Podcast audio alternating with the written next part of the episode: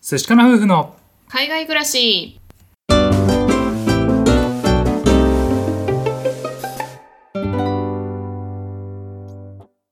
こんにちは海外に憧れ一般企業に勤めていたカンナとトイック275点ブラック企業勤務だった淳が夫婦で同時に仕事を辞めて海外移住オーストラリア9年目の現在は愛犬のココと一緒にグレートバリアリーフのある小さな町で暮らしていますこのチャンネルでは私たち夫婦のこと妊活のこと海外生活のことについて2人で配信していますはい、えー僕たち今オーストラリアに住んでおりましてこの週末はですねイースターというホリデー、えーうん祝日があってですねなんと4連休を満喫しておりますはいはい、でですね今日のお話なんですけれどもお家でキャンプをしましたっていうねお話をしてみたいなと思います。はいね、あのお家でキャンプって何よってね多分思うと思うんですけれども、うはい、あの僕たちはキャンプね、してみたいなっていう風に最近ちょっと熱が上がってきてまして、はいでなんでかって言いますとこの間ね、うん焚き火とコーヒーさんという方とコラボをしまして、ね、そのあの収録の様子はアーカイブにございますので見ていただきたいんですけれどもここでですねあの彼らがキャンプをね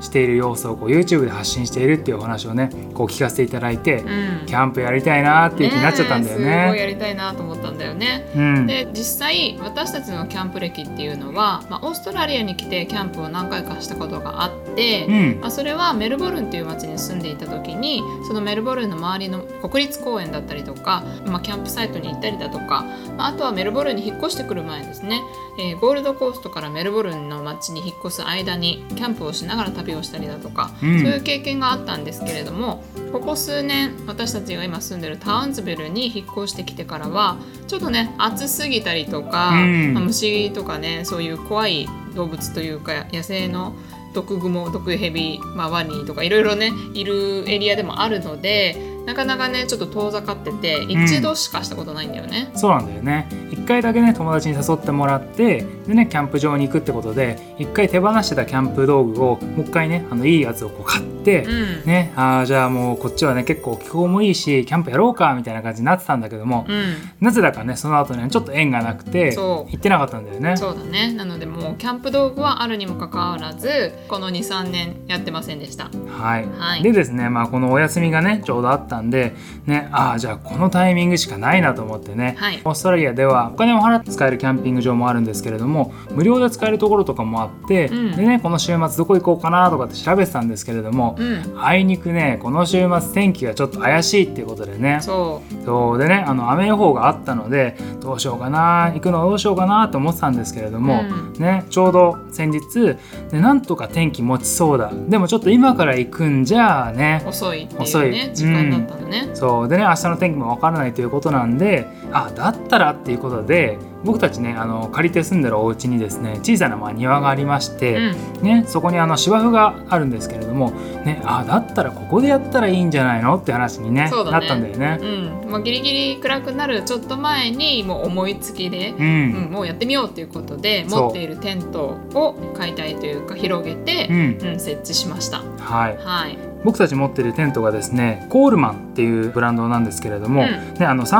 3m×3m のやつで、ね、あのそんなになんかあの行々しいやつではないんですけれども一応10分ぐらいでね組み立てができるってやつでうん2人でこうね「あのあ蚊がいるな」とか言いなが ら、ね、あの組み立てて、はいね、でですねあのマットレスみたいなのもキャンプ用のももちろん持ってたんですけれども、ね、ここはまあおうちキャンプっていうことで。贅沢にそうあの僕たちの持っている、えーマットレスベッドのねそうそうそうベッドのあのちゃんとコイルのあるようなうんマットレスがですね、家なんであるんでねそれをあのキャンプのテントの中に持ち込んで、ね、それで寝たんだよね。そうだねで私たちが、えっと3年くらい前から愛犬のココを飼い始めたので、うんまあ、多分そういうのもあってちょっとテントキャンプに遠ざかってたんですけれども、うんまあ、今回ね遠出をして、まあ、愛犬がねキャンプステイみたいなのにうまくなじまなかったら困ると思って試しも兼ねてね今回お家でキャンプしてみました。そうだね、うんやっぱりねあのこの辺動物も多いんで、うんポッサムって言われるあのちっちゃい、まあ、リスが大きくなったみたいなうんやつですとかが結構木の上にいるんですよね。そうだね、うんまあ、あとは鳥とかの声もすごいし、うんうんまあねそうそうさっき言ったヘビとかそういうのもいるかもしれないっていうのでねうんうん、結構愛犬はそういうのに敏感で吠えるタイプなので、まあ、お家でとりあえずねやってみようということでやってみたんですけれども、うんまあ、愛犬はお庭はねよく散策しているのでよかったんだけど、まあ、テントを初めて見たから最初入るのちょっとね戸惑ってたよね。おっかなびっくりだったね、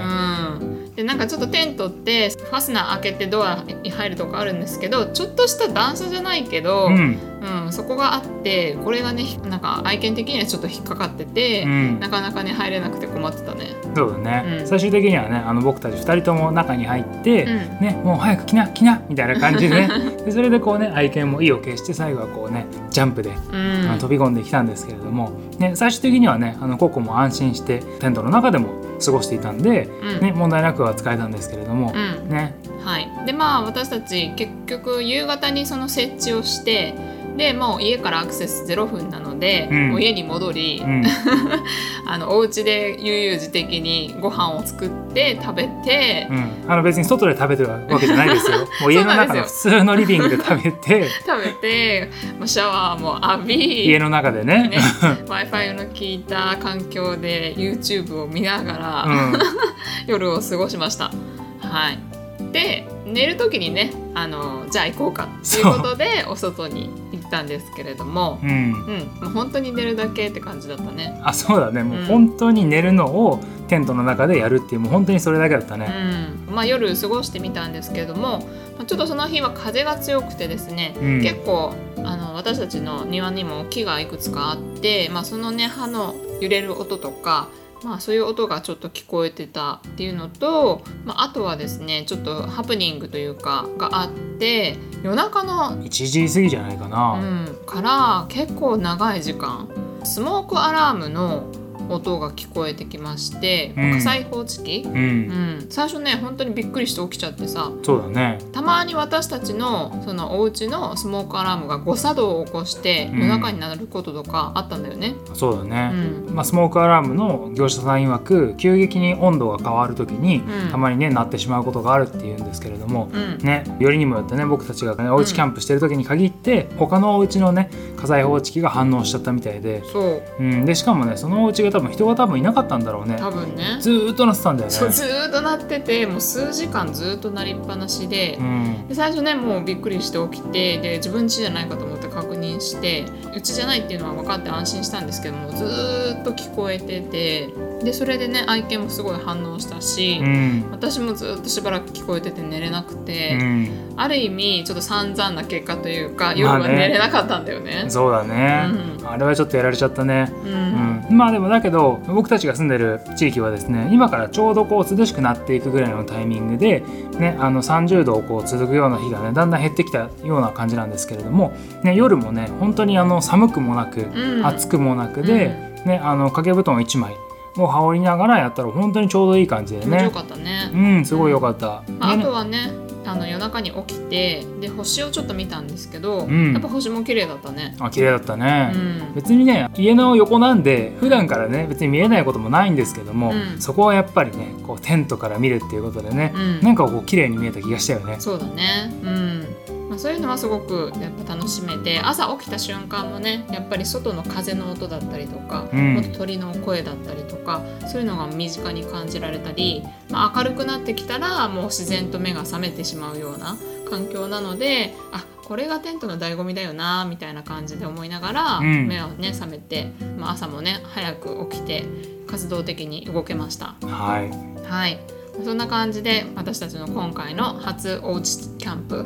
はこういう感じで終了してしまったんですけれどもう、ん、うん、まあ結果的にはね楽しかったけれども、ねちょっとそのスモークアラームの鳴り響く音にだけはちょっとね残念な感じだったね。そうだねそれがなければねもうちょっと寝不足感もなかったと思うんですけれども、うんうんまあでもねあの家のお庭なんですけれどもすごくね開放感があっうて、ん、ね、せっかくの連休にちょっと違うことをやったみたいなさ、うん、なんかそういうのが良かったよね。そうだね。うん、愛犬ここに関して言うと夜中ねそういう風の音だったりとか何か動物がいるような音とか聞こえてきたり、まあ、そのアラームの音とかがあったので結構ねそわそわしちゃって寝不足になってたね。まあねうんまあ、ただあんまりねここもうすごいストレスでダメって感じでもなく、ううんちらのね間にこういつもと同じように丸まってね、うん寝てたので、うんそれはまあ良かったかなと思うね。そうだねそしてね起きたらねもう外にアクセス0分だからさ、うんあのすぐにトイレに行ったりとかしてね、うんそういうのは良かったよね。あそうだうね、んうんまあねあの総括すると結構ね3人とも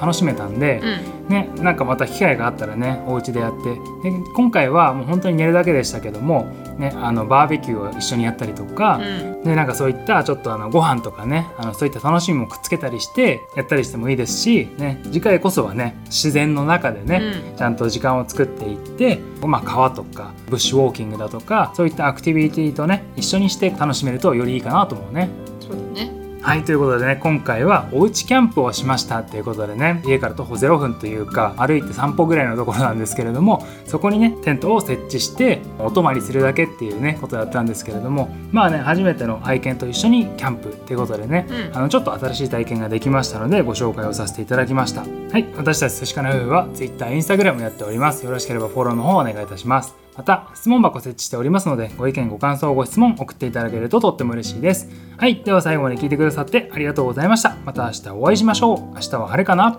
寿司かなバイバイイ